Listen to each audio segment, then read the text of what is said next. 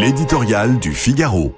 Chou blanc par Yves Tréhard. Comme il était exclu qu'Emmanuel Macron retire sa réforme des retraites, il ne fallait pas attendre grand-chose de son intervention télévisée.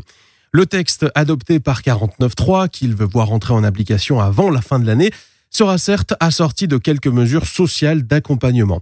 C'est donc l'état d'esprit du président qu'il était intéressant de scruter ce mercredi lors de son entretien avec deux journalistes. Sans surprise, le chef de l'État a été égal à lui-même, euh, pas dos au mur, mais droit dans ses bottes. Il reconnaît n'avoir pas réussi à convaincre, mais il n'a pas de regret puisqu'il n'avait pas d'autre choix que d'allonger l'âge légal de départ à la retraite compte tenu de l'évolution démographique. Dans ces conditions, certains penseront qu'il n'a rien dit ce qui est presque vrai, mais qu'il aurait pu peut-être le dire autrement, ce qui n'est pas complètement faux non plus.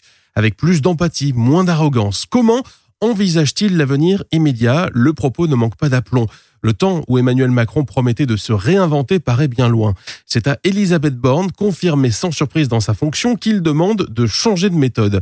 À elle de jouer pour élargir la majorité avec des femmes et des hommes de bonne volonté et de co-construire un agenda parlementaire avec les forces des deux chambres.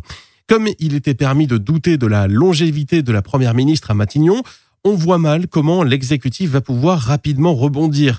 Bien que le président s'en défende, le risque d'immobilisme est grand.